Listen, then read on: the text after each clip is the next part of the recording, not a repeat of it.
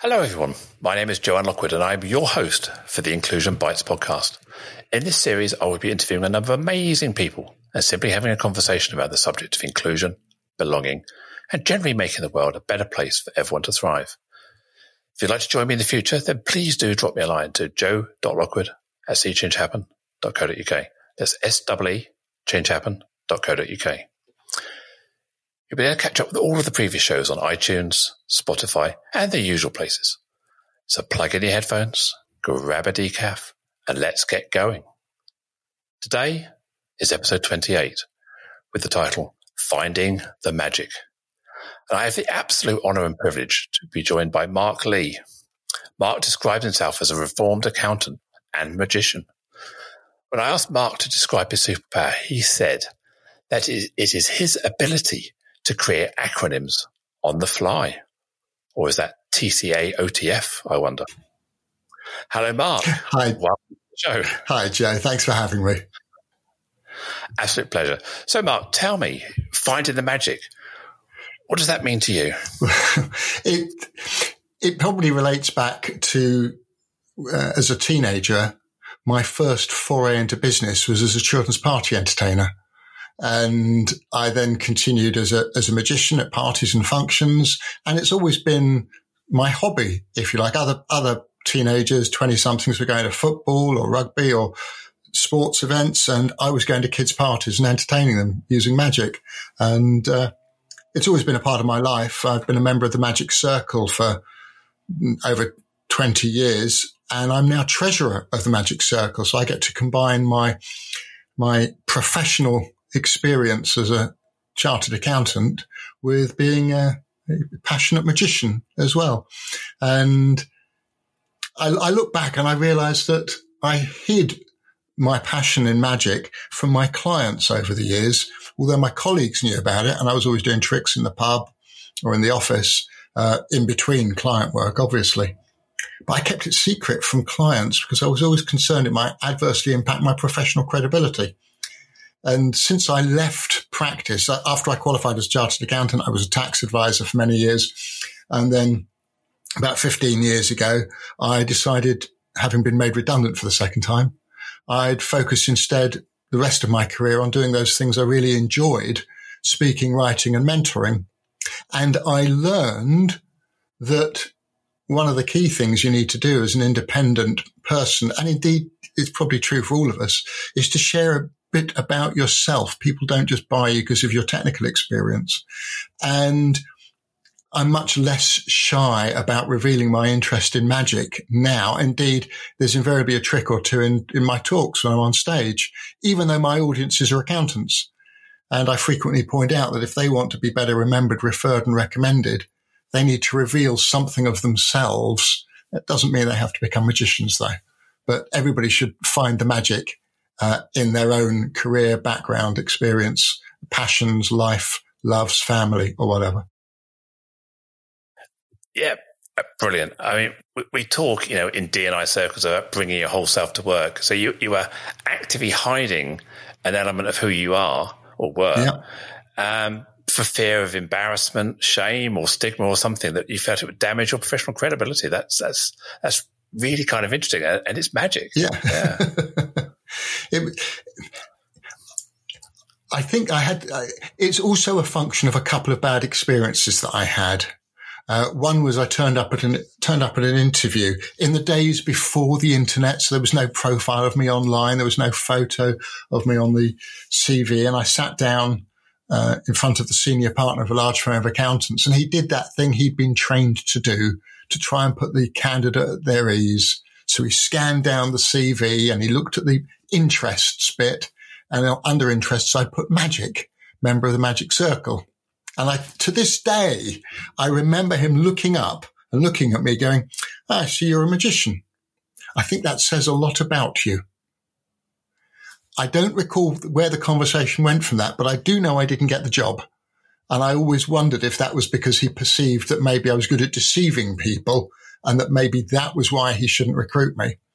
And I think that may have had an impact as to me uh, keeping it uh, hidden for a while.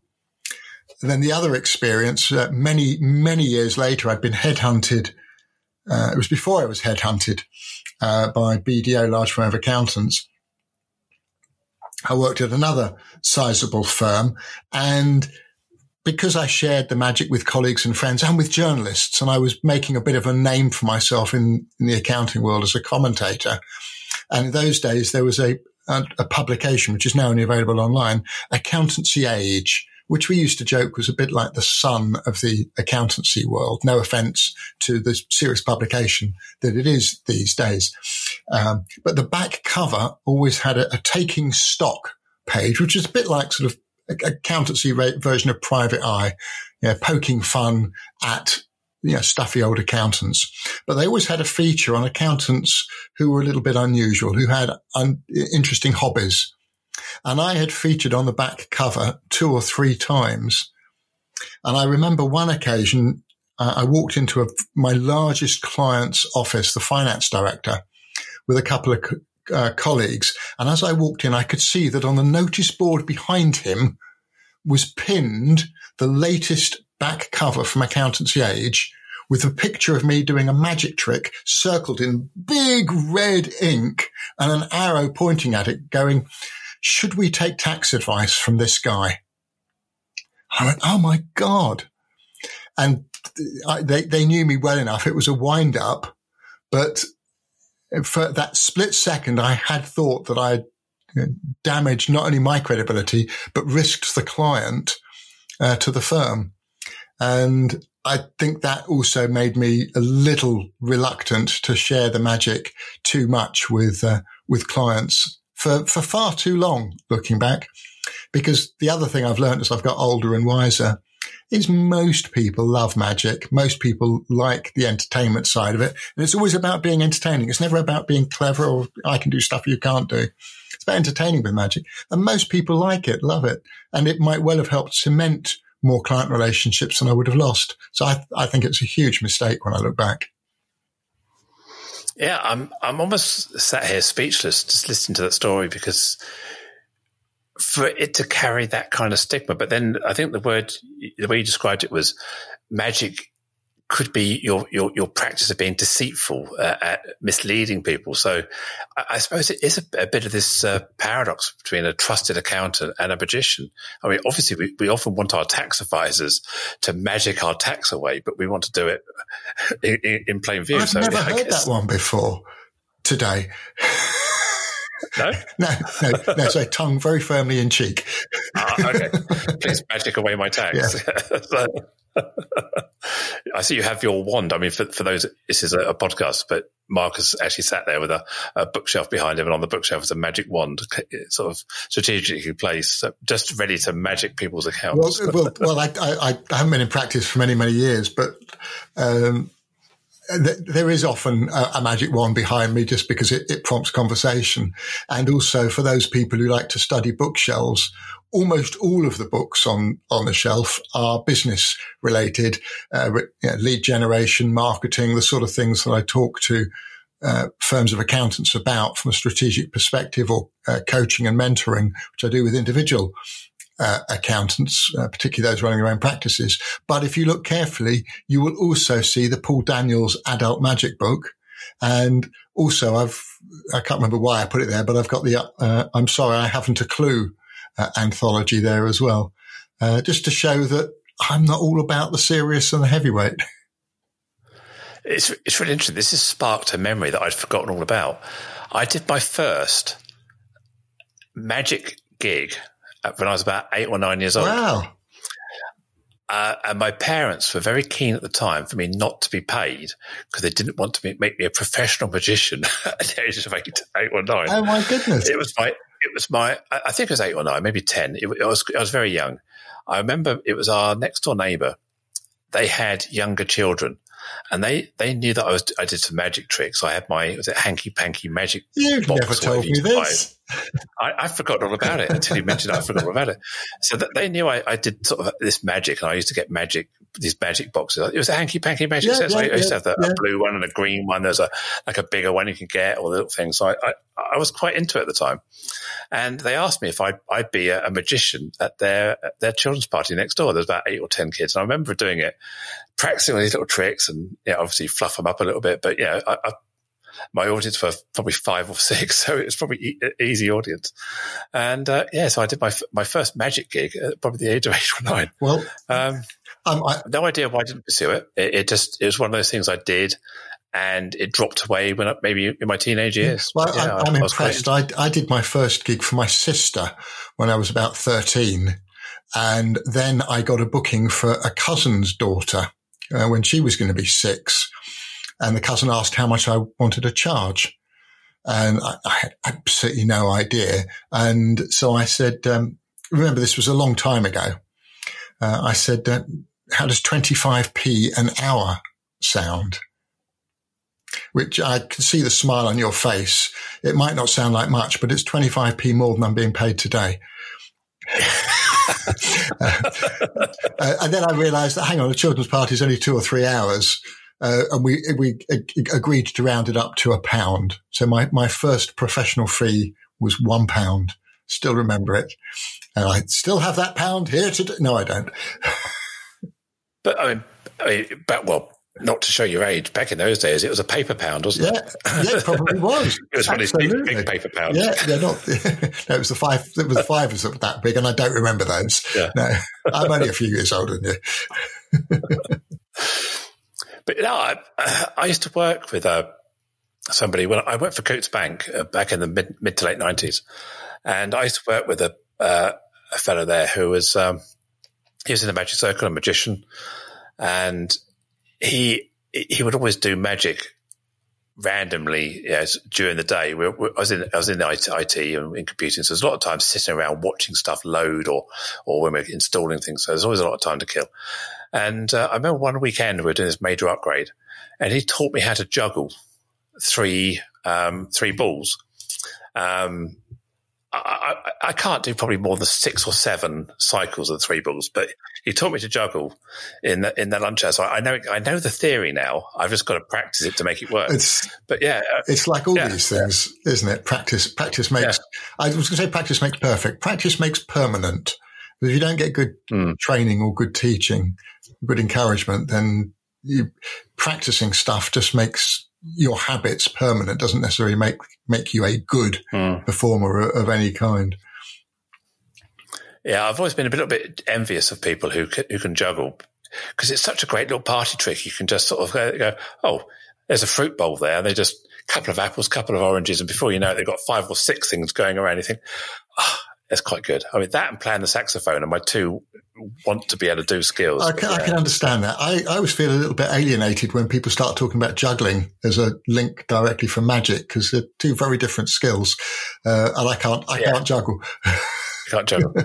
I mean, I, played the saxophone. I mean, yeah. I mean, this this person was a magician, a member of Magic Circle, and he taught me to juggle. So there are different things. You're right. I think he, he showed me some coin tricks and how to roll the coin on the back of your knuckles and stuff, um, which is isn't really magic. It's just good manipulation, dexterity, and practicing dexterity. I, yeah. I, I look back and realize that I pretty much stopped doing as much magic when I left practice and went out by myself. Um, again, yeah, when I initially started going to business networking events, again, I was, I didn't want to distract people talking about the magic side of my activities as distinct from my business activities. And, uh, and as the years passed and I stopped going to generic business networking events and focused only on events with accountants, it was probably, it became less important to, to be doing, less important to me to be doing magic, to be remembered.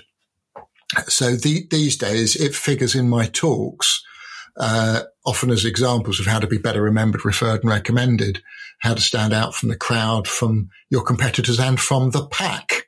And I will then often uh, produce a pack of cards and use, use that as an analogy, uh, for how we remember what stands out. So a different colored back card to all the others, for example.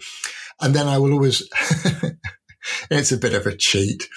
Uh, this was in the days when we could do live events. Uh, it just wouldn't. It, I remember those yeah, days. It wouldn't. It wouldn't work on uh, uh, on a Zoom or uh, online. I, I don't think.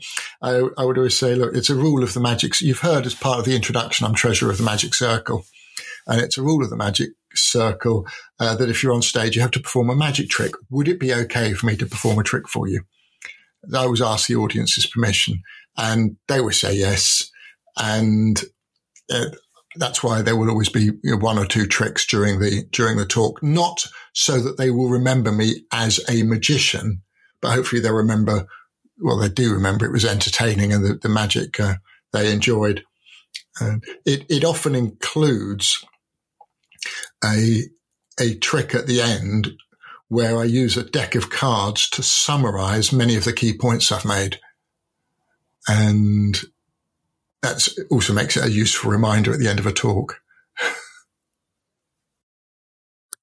Because magic, it's all about the setup, isn't it? You you do something very early on. Well, I would say it's all. about, I would say it's all and, about that. Well, no, and then, and then, right, no, right. At the end, you then bring this thing that you've already introduced right at the beginning. So you misdirect people right at the beginning, and then and then produce it at the end. I mean, that's that's how. Yeah, it's yeah. it's like a good good a well structured talk, a well structured routine, well structured talk. There are a lot of similarities, and a lot of the skills I bring to speaking on stage uh, or even on camera, uh, have evolved from the fact that I was speaking to that most difficult of audiences uh, from a very early, relatively early age as a teenager. And you know, if you can stand up and entertain and talk to 20, 30, 40, 50 kids or hundreds on a couple of occasions, then standing in front of a group of accountants is really not a challenge. Particularly, I found as I got older and more confident in myself as a person. Hmm. In my in my in my naivety, I, I would say the stereotype magician tends to be a white man. Um, we look at Paul Daniels, we look at some of the big superstars; they tend to be men, and the women dare I say, were accessories. Oh, his, they, were historically, the, they were looking yeah. good and yeah, catching the bullet in their mouth, having the knife thrown at their head. I mean, that's that's beyond magicians, but it's all kind of that oh, yeah. entertainment yeah. thing. Thank thank goodness, change, things changed enormously. I think it's 20, 20, 25 years ago. The Magic Circle allowed women to join in their own right, and we have the Young Magicians Club as well, and. Uh, some wonderful female m- members of both the Young Magicians Club and the Magic Circle. Indeed, one of the graduates from the Young Magicians Club into the Magic Circle became our first female secretary of the Magic Circle in her mid twenties. And she's now the first female vice president of the Magic Circle.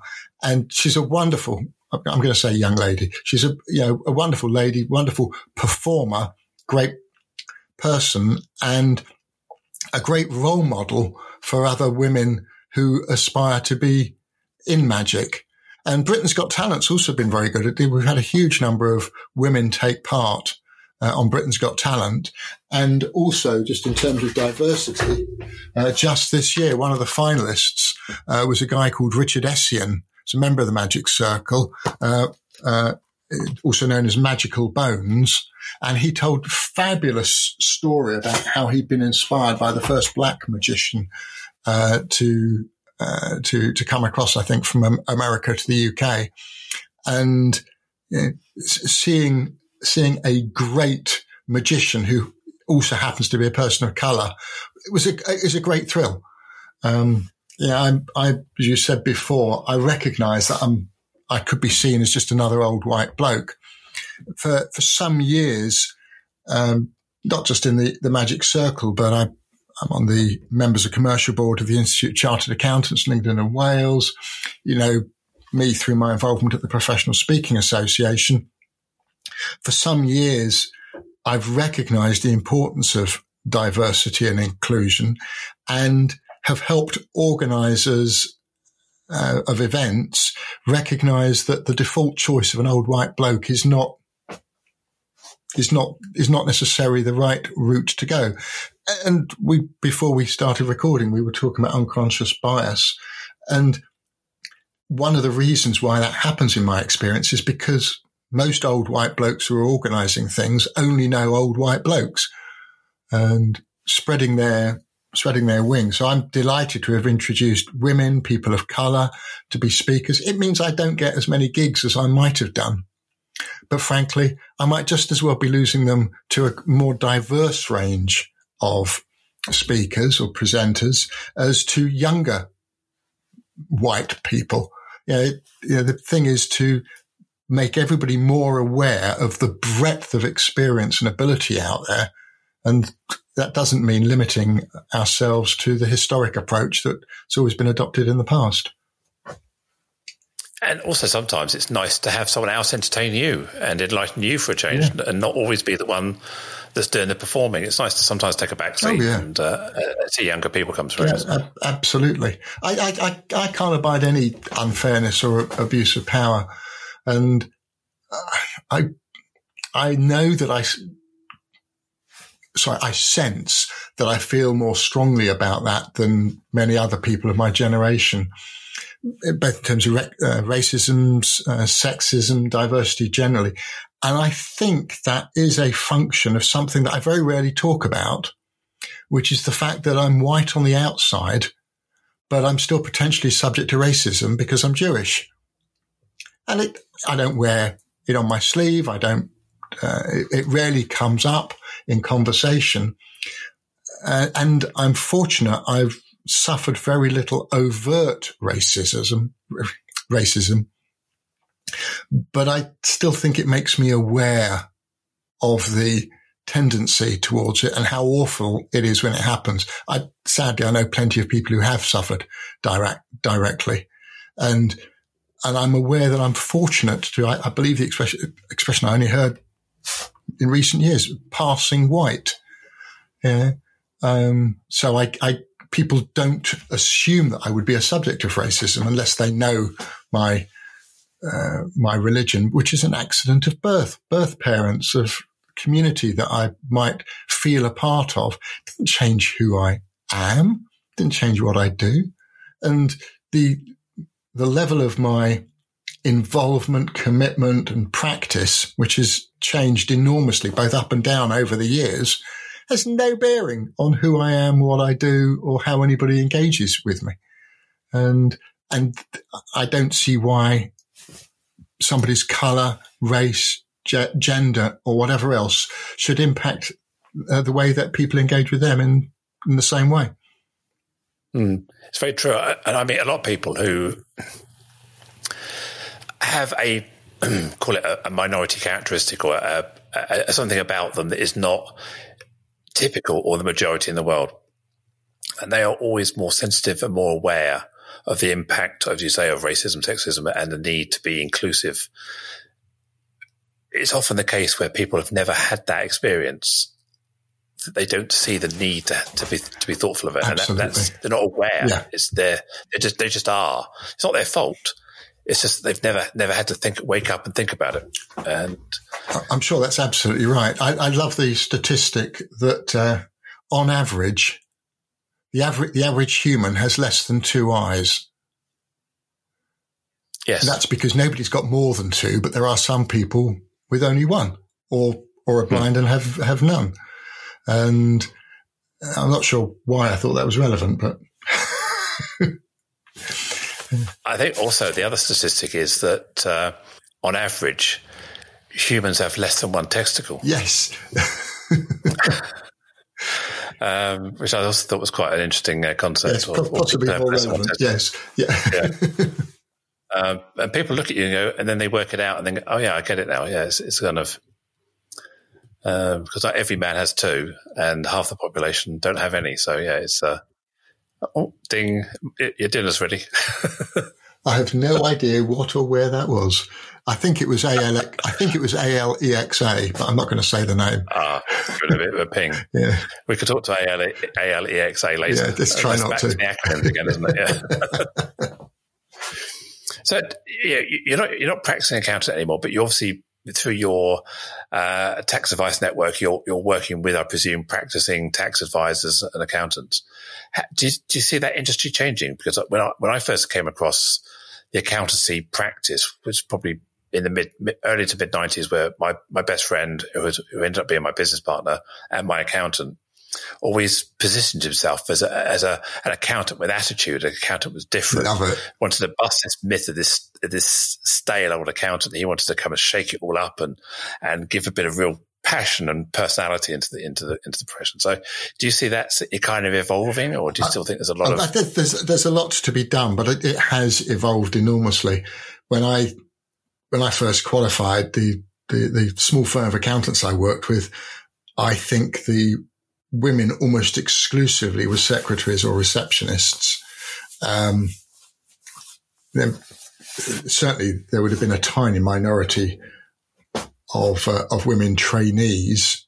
Um, I've just remembered there there was at least one uh, because we've just time of time of recording we just passed the anniversary 40th anniversary of losing John Lennon, and I remember Roger Scott, the Capital Radio DJ, and we must have had this playing in the background. We were doing the audit of a, a British Legion club, and I was there as a manager with a a, a younger lady who was a trainee. I remember Roger Scott saying, and of course, we'll always, always remember where we were when we heard the sad news of John Lennon's death, just like we did, just like we did when, um, sorry, I've no idea where the ding is coming from. I'd stop it if I could.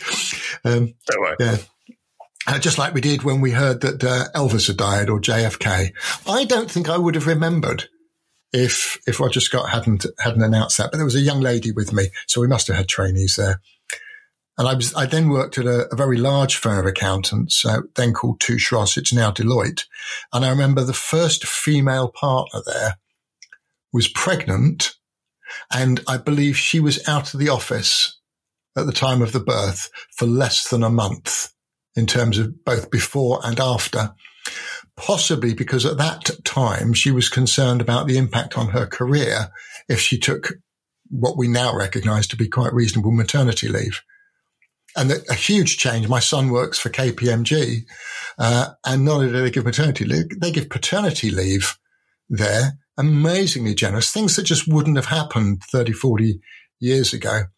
And I look at the people I'm connected with on LinkedIn you know, the 11, 12,000 connections I have there, m- many of them are, in fact, the majority of them are probably accountants. There's a huge number of women and many who, who are accountants or bookkeepers or tax advisors, many of them making a point, not only of the fact that obviously they are a woman, but also that they've got attitude and uh, well, clearly they are different to the, the stereotype.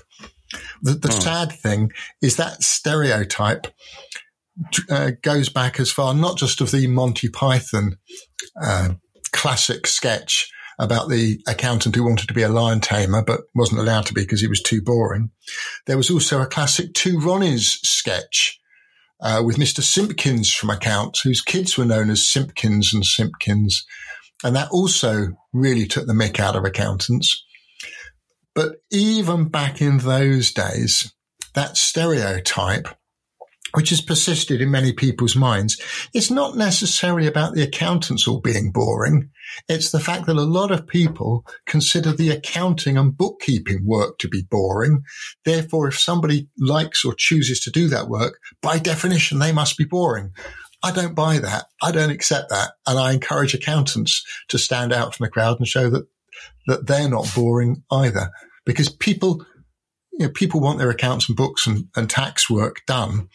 Uh, but generally they want it done by somebody they can relate to and who relates to them and will help them, support them, encourage them and advise them beyond just doing the compliance paperwork. And too many people. I completely agree. I mean, my, as a small business person myself, I, have run small businesses for 25, 30 odd years. So an accountant to me it's more than just that compliance. That Yeah, it's just the bookkeeping, the VAT returns, company formations, statutory accounts, all that kind of stuff. It's just a minority. It's the it's that watching eye, that consultancy element that accountancy bring, and how they understand your business or, or have an appreciation of other businesses and then can use that expertise to come to yours and advise you and signpost you or, or mentor you. And I think that's the power certainly from a small business perspective. Well, of course, it should be, but many small businesses don't appreciate they can get all that from an accountant. If they've had a bad accountant in the past, they may move to another accountant who operates in much the same way, but is cheaper, and they they don't know what more they could be getting. Uh, so, going back to the the title you chose for this podcast, I'd encourage listeners to look at finding the magic in their accountants. Uh, and getting more from their accountants, but you, you have to pay for that. You don't if you pay monk, you, pay peanuts, you get monkeys. But I mean, we're, we're, professional speakers, we're professional trainers and podcasters and and uh, advisors ourselves. So we appreciate our own brand value and what we do. So of course we we, we yeah we're, we're the converted, so we understand about value and what we can offer. I, uh, as you're talking now, I, I listened about. Is is there still a perception amongst clients that a, a man is a better accountant? You know, maybe not, maybe women are, are, becoming more successful. They're holding higher, more senior positions in accountancy. But is there still this incumbent male crust, if you like, in the clients that where that women are taken this seriously? Have we still got to try and break through that? I've, I've no idea, but I, I would say a my accountant is is a woman, and uh, the I think these days people recognise they need to choose somebody to whom they can relate. And I've, I've often suggested to some of the female accountants and bookkeepers I know, because you and I recognize the benefits of having a niche or a clarity of focus as regards your target audience. And yeah, it doesn't make any difference to an accountant what, you know, what gender their, their client is. But many female entrepreneurs, business owners may relate better to a female accountant than they will to a male accountant. And thank goodness there's a greater, there's greater choice for them now than there was before. And uh, it, it shouldn't, you know, the gender shouldn't, gender of your accountant obviously shouldn't matter. It's irrelevant. But frankly, in the same way, you, you mentioned my tax advice network, um, which is an online website, lead generation website for accountants and, and tax advisors. And I always point out to the members who join, put a photo up there because you and I, speaking to the tax advisors, you and I know it shouldn't matter what you look like. The quality of your advice is what what matters. But I've I've had this this network online for 13 years, and there is no doubt that the advisors in the network who put up a decent profile photo of themselves with a nice welcoming smile get more business than those who put no photo up or just put a logo there or a very poorly thought, thought through profile photo. And of course, exactly the same is true on LinkedIn and, and social media as well and on personal websites. And, and in fact, uh, given the, the sort of nature of this, this, podcast, I'm reminded also of a conversation I've had when I've been mentoring accountants. I had a, a black guy uh, accountant who, uh, let's say, uh, his his name was was Steve, and because he it was his first name was a, an English name, his surname was a, a very African name. And when I first met him, he didn't have his photo on his website. And I said, why is that? And he said, because I don't want to put people off because he was conscious of the, the, prospect of racism. So he didn't have his surname on his website, didn't have a photo on his website. Uh, I said, do you ever get racists you know, coming into your office? He said, yeah, I do. I said, well, I've got to say, Steve, uh, why don't you put your full name and your photo on your website so that you don't have to waste your time with any racists?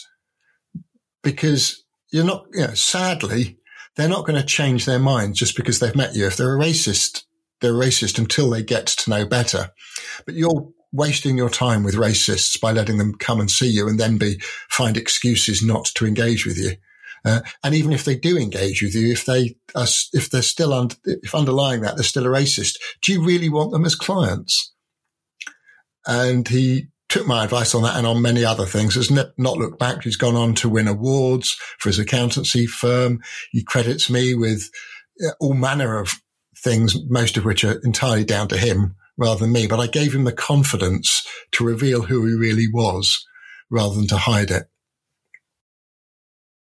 Yeah, I, am with you on that. I, I, I'm, I'm trans, transgender.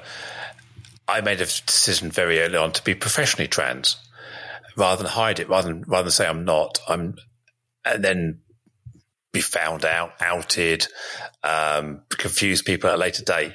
I even put it on my CV when I apply for roles. Because uh, I, don't want you to I don't want you to interview me and then go, oh, actually, mm, we're not sure. I'd rather you just walked on by and put my CV in, in, in the waste pile.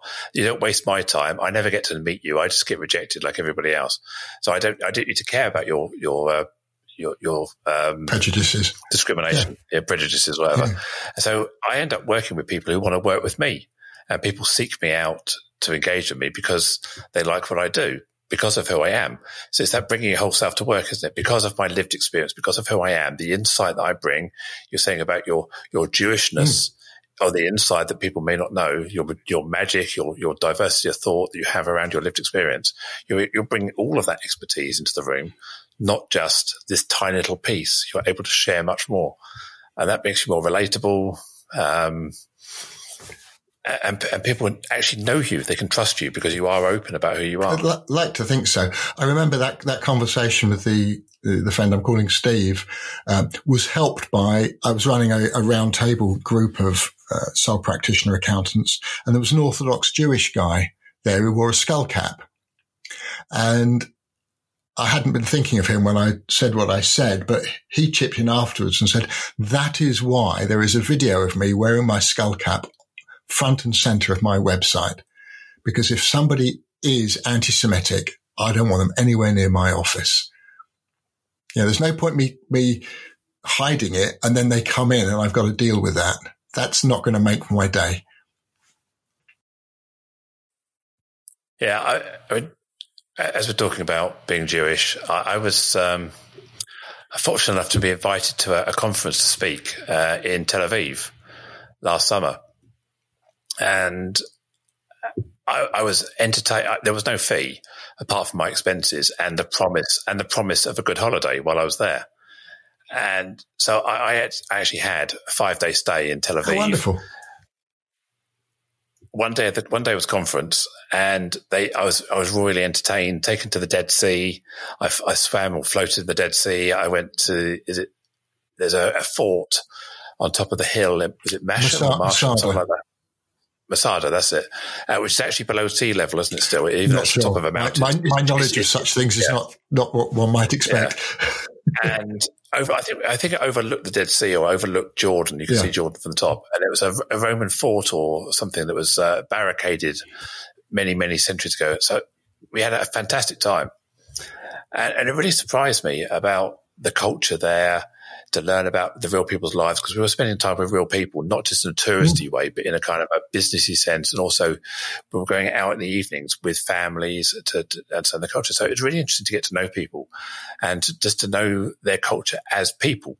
Because often we see all the media bias, we hear all this stuff that goes on. We, you don't get to know the real people. And to, to listen to their stories about how they were living in fear, how they we went around Jerusalem, and I, I was in Jerusalem um, probably twenty or thirty years ago. But this time I went back, the, the borders had moved. There was areas of Jerusalem I couldn't go anymore. And if you go to the Wailing Wall, you go to the under, under the, the tunnels under under the castle in, in Jerusalem. There, when you come out the other side, you end up actually in in uh, the Palestinian part, Jerusalem now, whereas before you came out into the into the into the Jewish side. So things have really changed there. And where am I going with this? So, yes, yeah, so, so the, the, Wailing Wall. When I went there the first time, I went to the left hand side of the Wailing Wall.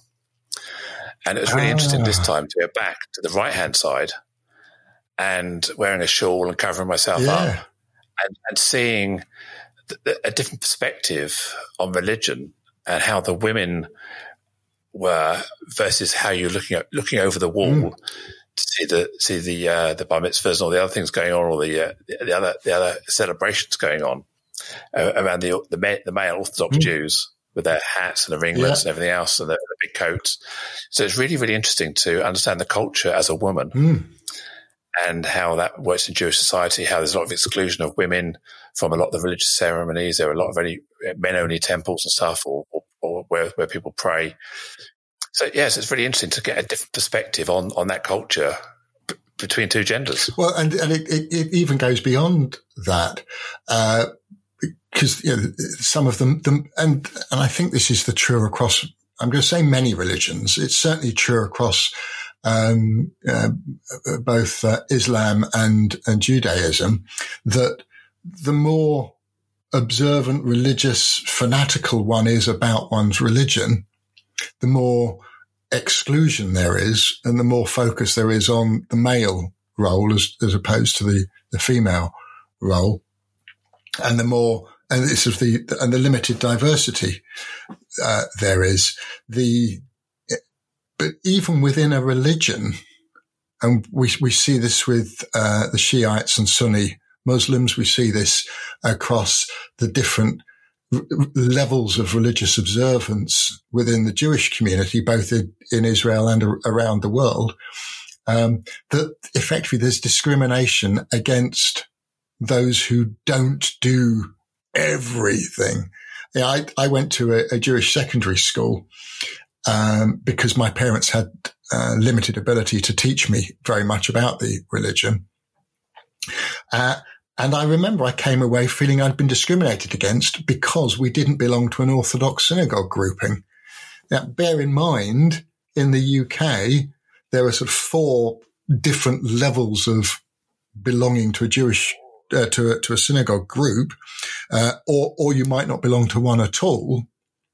Um, but even those who be- actually, there's possibly more than four or five. I won't bother boring you with them.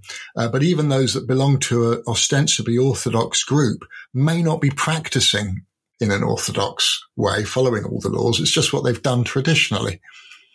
Um, but because I didn't belong to that group, I had religious studies teachers who, and I still remember, who looked down on me because my family had chosen a different level of, of practice and observance. Um, and I think that, that turned me off the whole thing for, for quite a while. So, it, and, and I've equally heard that, um, that there, well, if I know there are plenty of black Jews around the world not just in not just in Israel, uh, but in the UK and uh, and America and elsewhere, who suffer discrimination. Not you know they, they suffer discrimination a because they're black, racists, also because they're white, anti-Semites, but sadly they also suffer racism amongst the Jewish community, who uh, who uh, um, uh, are for the same racist reasons that you can be a, that apply in any any community. Um, and uh, like all these things, invariably it comes down to a lack of education, lack of understanding, lack of knowledge. And this is where this word we were talking about before went live, intersectionality plays into, where someone is suffering discrimination, A, because they're black, B, because they're Jewish, and C, because they're a different ethnicity of Jewishness. Mm. And I, I was, I became hyper aware of this when I was, when I was in Israel about how the Filipino Jewish people within Israel tend to be the lower paid, um, domestic role type people. And there was a, a, different way of talking about the Russian Jews who were there yeah. and also the people who were born in, born in Israel who'd done, who, who had taken part in national service versus people who had emigrated there but, and didn't do national service. Yeah. There's a whole hierarchy of Jewishness within their society and bias and discrimination yeah. that went on. Yeah. And I remember having this fantastic conversation with a rabbi. Um, he had his skull cap on. He had what I would describe as typically a rabbi look about him. That my, my, bias, sort of, this is what I think a rabbi should look like type prejudice or perception. And, and we're having this fantastic chat. He said, yeah, I know people think because I'm a rabbi, I want to be really serious and I've got to, you know, you've got to talk to me like I'm some sort of, um, saint. But no, I'll, I'll, have a, I'll have a beer with you and uh, have a drink with you and we'll have a good chat. And, and, and it was a, a really good, really good, we had a, I think we probably spoke for an hour, hour and a half, just, just having a real chat about life, the universe and everything mm. like you do. And completely dismissed any perception I might have about a person of his position within the faith, and it was just a, a very relatable, fun human being. Uh, so I, I've, I've, i think I've enriched myself quite a lot around the world, meeting different people, and that's the way we change perceptions. Absolutely, meet different people. Yeah, yeah, very, very much so. And yeah, I, I look back. You know, the the first trans person I met was um, at the Magic Circle uh, many years ago, and they were, they were a few years older than me, and they were quite angry at the way they'd been mistreated and discriminated against o- over their their life, and I had tremendous sympathy for them, and it was some years later before I met other trans people, either in the magic world or in the speaking world. Um, and, and realized that not everybody is angry or not everybody, sorry, not everybody is visibly, overtly, consistently angry. Um, and, uh, but equally, uh, yeah. So I, and, and one of the, the, the relate, related to that is within the PSA, Professional Speaking Association. Um, and I mentioned to my, my wife that, uh, I, uh, well, I did know more trans people than her. She's she's she's met trans people through uh, her work in over the years. Um, said, but you know, it, could that be because they are attracted to speaking and they are speaking about their experiences and lessons that could be learned or whatever? I said that is one of the reasons. However, two members of the PSA became members of the PSA long and and, and are not trans, but have children who are transitioning or who have transitioned. And both had joined the PSA long before their children expressed a desire to transition. And what that tells me is it is far more common than we might have been led to believe. Uh, and that, that was even more eye opening, I think, than, than the number of trans people that I've actually met. Hmm. I think I know. That, I think I know the two ladies you're talking about who have trans children. Yeah. Um, I've had conversations with both of them, and uh, often when I'm doing a gig, I mean, some of the gigs I do are around trans awareness. So it's kind of obvious you're going to get people in the audience who've come deliberately because they want to be educated mm. or they have a trans interest. But often I, I, I do other gigs, and it's surprising. You know, I, I, went to Toastmasters for several years. I met people who had a, a trans relative mm. or a trans story. I've had friends in my old life who've got a, suddenly when I became open about myself, suddenly everyone say, "Well, my neighbor, my, my friend, my this." So I, I find that there's you, I think we're only one or two degrees or one degree away from someone who knows someone who's trans in their family or in their life. So it is more common uh, that people have believe, and it's not just around the trans people; it's around the people who know that trans person, oh, yeah. around people who support them or their work colleagues, or whatever. Um, I have a friend, friend of a uh, friend of a friend uh, who was an identical twin, and his his identical twin sadly passed at, in his I think mid fifties um, but had, had identified as trans and was planning to transition before he uh, suffered a brain, brain tumor. And for a, this was long, long before I knew the friend of a friend, but apparently for some time, the perception amongst the family was the brain tumor must have been affecting him. And that's what caused it. There was a big concern the the friend of the f- friend who's the surviving twin couldn't grasp and understand this because they were identical twins. How could they have different feelings? There's such different feelings in this regard when apparently in everything else their feelings were so similar. Um, it's fascinating, but it, it's, it's very close. Yeah. But if you look at a lot of the language, a lot of the way people see the world, you know, if you're if you're not disabled, if you're straight, you're not gay, if you're not trans, if you're all these things, the what you're not tends to be wrong, bad, yeah. evil, needs to be fixed. So non-trans people want to fix trans people. So we need to put methods in place so that trans people don't be trans. Well, why don't we make it so that trans people can be trans? Absolutely. no, no big deal. Yeah. Then in the same way we talk about the social model of disability, I also talk about the social model of discrimination. It's society yeah. that puts the barriers in place based on this normality that we've propagated, this social constructs of normality. And you know, you see people doing DNA or sequencing and research and say, well, we found what causes Down syndrome. We can stop ever having Down syndrome children in the future. Whilst I, I accept from my, my, normal brain kind of perspective is that I can see the advantage of not having Down syndrome people, not putting people through that. But that means denying that child the opportunity to life, denying that child the opportunity to have great parents, parents to look after them. And why do we see Down syndrome as being wrong? bad, evil, needs fixing. Someone who's deaf, do we need to fix someone who's deaf or do we need to make sure that they can celebrate their life in the way they want to live it? So I'm very, very wary that sometimes that, that we end up framing it so that anyone who's not typical needs to be fixed or needs to be helped or there's some benevolence out there. We need to stop that ever happening again. I think we went through these conversations when, when people were gay, people who are black, people with disability, people who are deaf. We have, and we're having the same conversation now about people who are trans, saying we need to fix people so they don't become trans, rather than saying let's embrace people. Absolutely, make it make it make it, make it a choice. So yeah. you can live your life if that's who you are. Go and live your life, and there's no barriers. Was it was it um, yeah.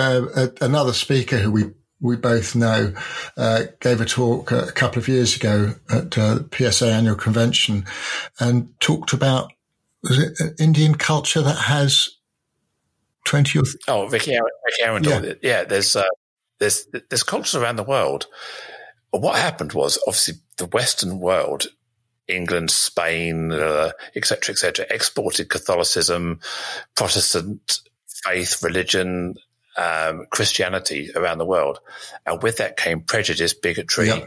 and the white the white way with a W the white way of doing yeah. things our, our social construct, our hierarchy, our government, which I'm not saying some of that didn't benefit the cultures, but it also left a legacy of, of racial racism, um, sexism, and straight, you know, homophobia and, and transphobia. So still a lot of the Commonwealth still have anti-LGBT laws, which we exported to them. Which is very sad. India, you mentioned India, the, the Hijra in India were kind of revered – sort of third gender, mm-hmm. and they, were, they, were, celebrated. And now they're kind of marginalised. They live in their own little corralled houses, bought out to initiate ceremonies, and almost like packed back off. Gosh. So they're, they're still stigmatized. They're, they're, not mainstream. They're still they're still kind of seen as outsiders. Whereas several hundred years ago, before we before the British arrived, they were kind of part of society in the same way that other trans or third gender or, or dual gender or, or, fluid people in other in other civilizations are still celebrated. You know, if you look at the Aboriginals and you look at the Maoris, you look at some uh, some of the uh, North American native uh, First Nation people in North America, they have this sort of concept of, of, multiple genders. There's no fixed binary. How they talk about gender is is is not in the in this binary male female sense. There's probably five or six different ways of expressing yourself and none of those are male or female. So yeah, we uh, we have this invention that we created, and I, I, I, it's always helpful being reminded of that because I th- think we have a tendency to assume that what we know is right, as you said before. anybody who's different is is wrong, and I'm more, as I said before, I'm more aware of that because there's an element of me that is is different. And uh, it's very frustrating when you hear nonsense being spoken by those in power who don't understand these things and have never experienced uh, any form of bias or discrimination and perpetuate the idea that we should all be the same and we should all do things the way it's always been done. I'm fascinated to have my mind being opened to a broader awareness of diversity within the world in all ways, shapes and forms and to reducing the discrimination.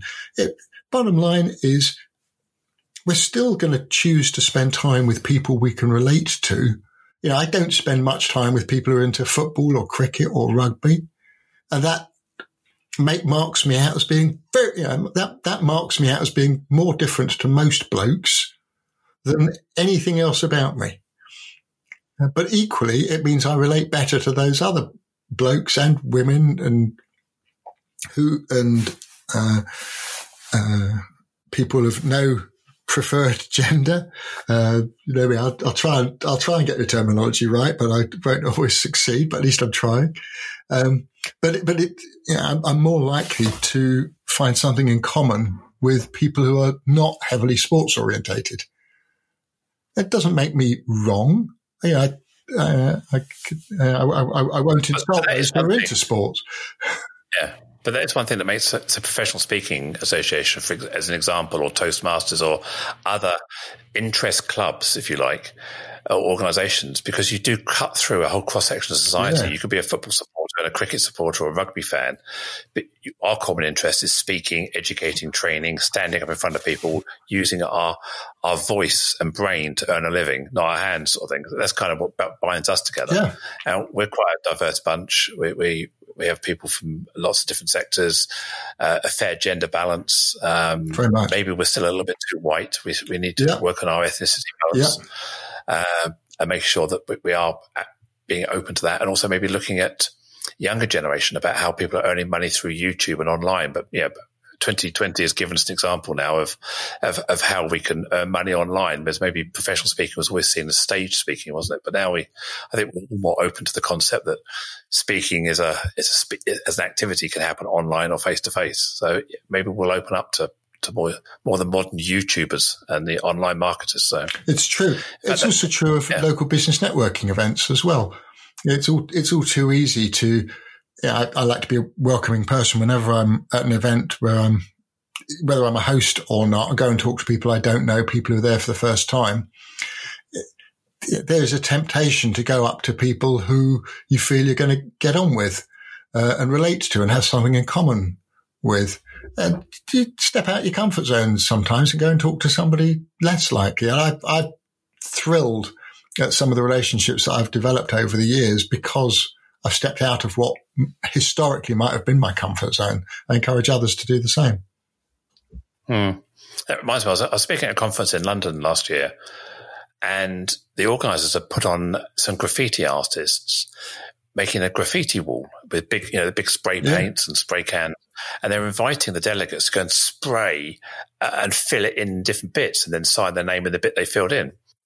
And I, I saw these these two guys looking like typical, you know, your your prejudicial stereotype graffiti artist with with beanie hats and and sort of boots and shaggy trousers and and all this kind of sort of as you'd imagine, sort of like your graffiti artist stereotype to be. And I just started having a chat with him. It turns out that one uh, had run billion pound businesses and he got tired of it and decided to get out of it. And he started finding, he found street art and he said they've decided to legitimate, legitimize what they're doing because they found it a bit tricky. They kept, they kept having near misses of getting arrested for doing it on, on, on public walls. So now they set up this, this business to corporates where they, they turn up with graffiti walls and, and create a, an event graf, uh, graffiti. Fantastic. And invite delegates. And so they're proper business people. And I, I know I've probably spent about an hour and a half talking to them. And I was, I chatted to some people at the end of the conference because I was talking about diversity and inclusion. I just happened to say, has anybody else in the room had a chat with a graffiti artist yet? And there was no hands on them. I said, well, you should do. They're fantastic people. Why have we chosen to network with ourselves and not with them? Because they're seen as the hired help. They're seen as different, whatever. So often by, by talking to people that are not the obvious choice in your, in your network, actually you can meet some fantastic people. Totally. And I've had some really, really enlightening conversations with people that I, I've just gone up and said hello to. No, me, me the same, and I encourage everybody to do it. Uh, overcome your personal prejudices and, and, bias. And it's like anything. Uh, I said before, practice makes permanent. Um, practice can certainly make an improvement and uh, change things for the for the better if you if you give it a go. For sure, I've got to ask you. you you've got a, a, nickname of Bookmark Lee. Do you want to, you want to tell people what, what's that? Yeah, well, when when I thank you for asking. When I first uh, went freelance, uh, and I was thinking about what domain name to choose. My, my name, Mark Lee, is amazingly common. Um, there was a, an actor, Mark Lee, who appeared in the film Gallipoli with Mel Gibson. He's now an actor director.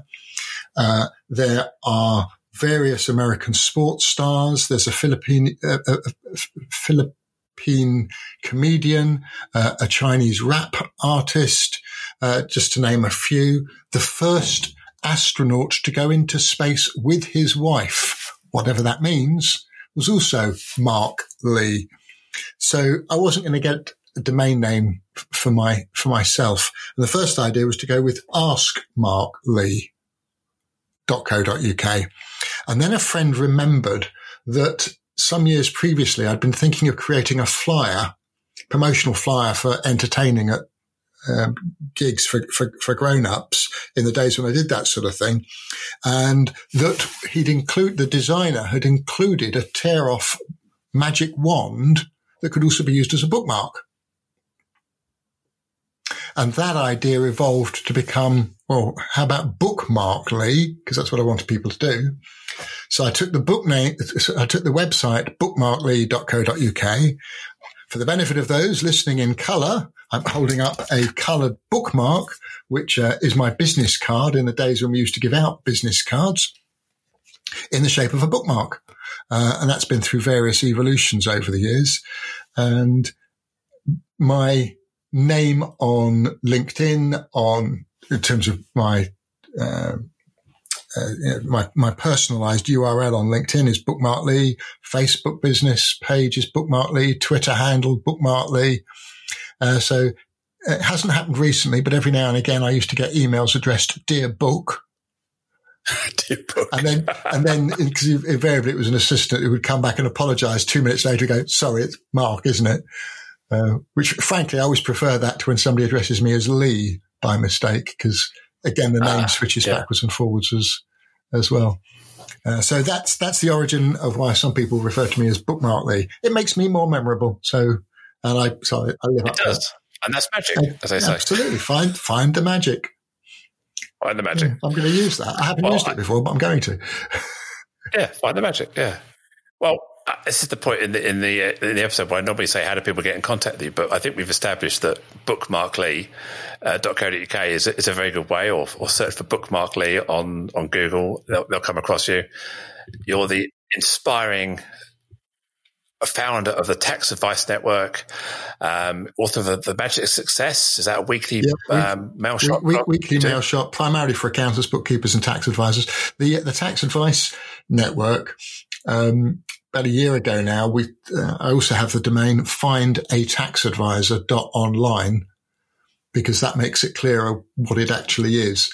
Um, so, uh, if you go to findataxadvisor.online, if you want to find one, then it's a great place to do that. And I'm chairman of the chairman of the network. Fantastic. That's absolutely amazing. Well, it's been an inspiration talking to you. We've had a bit of a laugh and a giggle as well, and you're certainly not a, a boring old accountant. As uh, you're, you're, you're far more fun as a magician, uh, uh, a social media. You know, your your presence on social media. You're, you're, quite big on LinkedIn at the moment. People can find you there. So there's much to take inspiration from. So a huge thank you to the listeners for tuning in and listening all the way to the end. Uh, please do subscribe to keep updated on future episodes of the Inclusion Bites podcast. That's B I T E S. Tell your friends if you have any and your colleagues. I'm sure they'd love to listen to because I've got a number of exciting guests. Other more exciting? No, it can't be more exciting, but we've got more guests lined up that I'm sure you'll be inspired by over the next few weeks and months. And remember also, if you'd like to be a guest, if you if you think you're exciting, think you're inspirational, then please do drop me a line and tell me your story. Uh, I welcome any feedback and suggestions you may have, how we can improve the show to joe.lockwood at seechangehappen.co.uk. And finally, my name is Joanne Lockwood. It has been an absolute pleasure to host this podcast for you today. Catch you next time. Bye.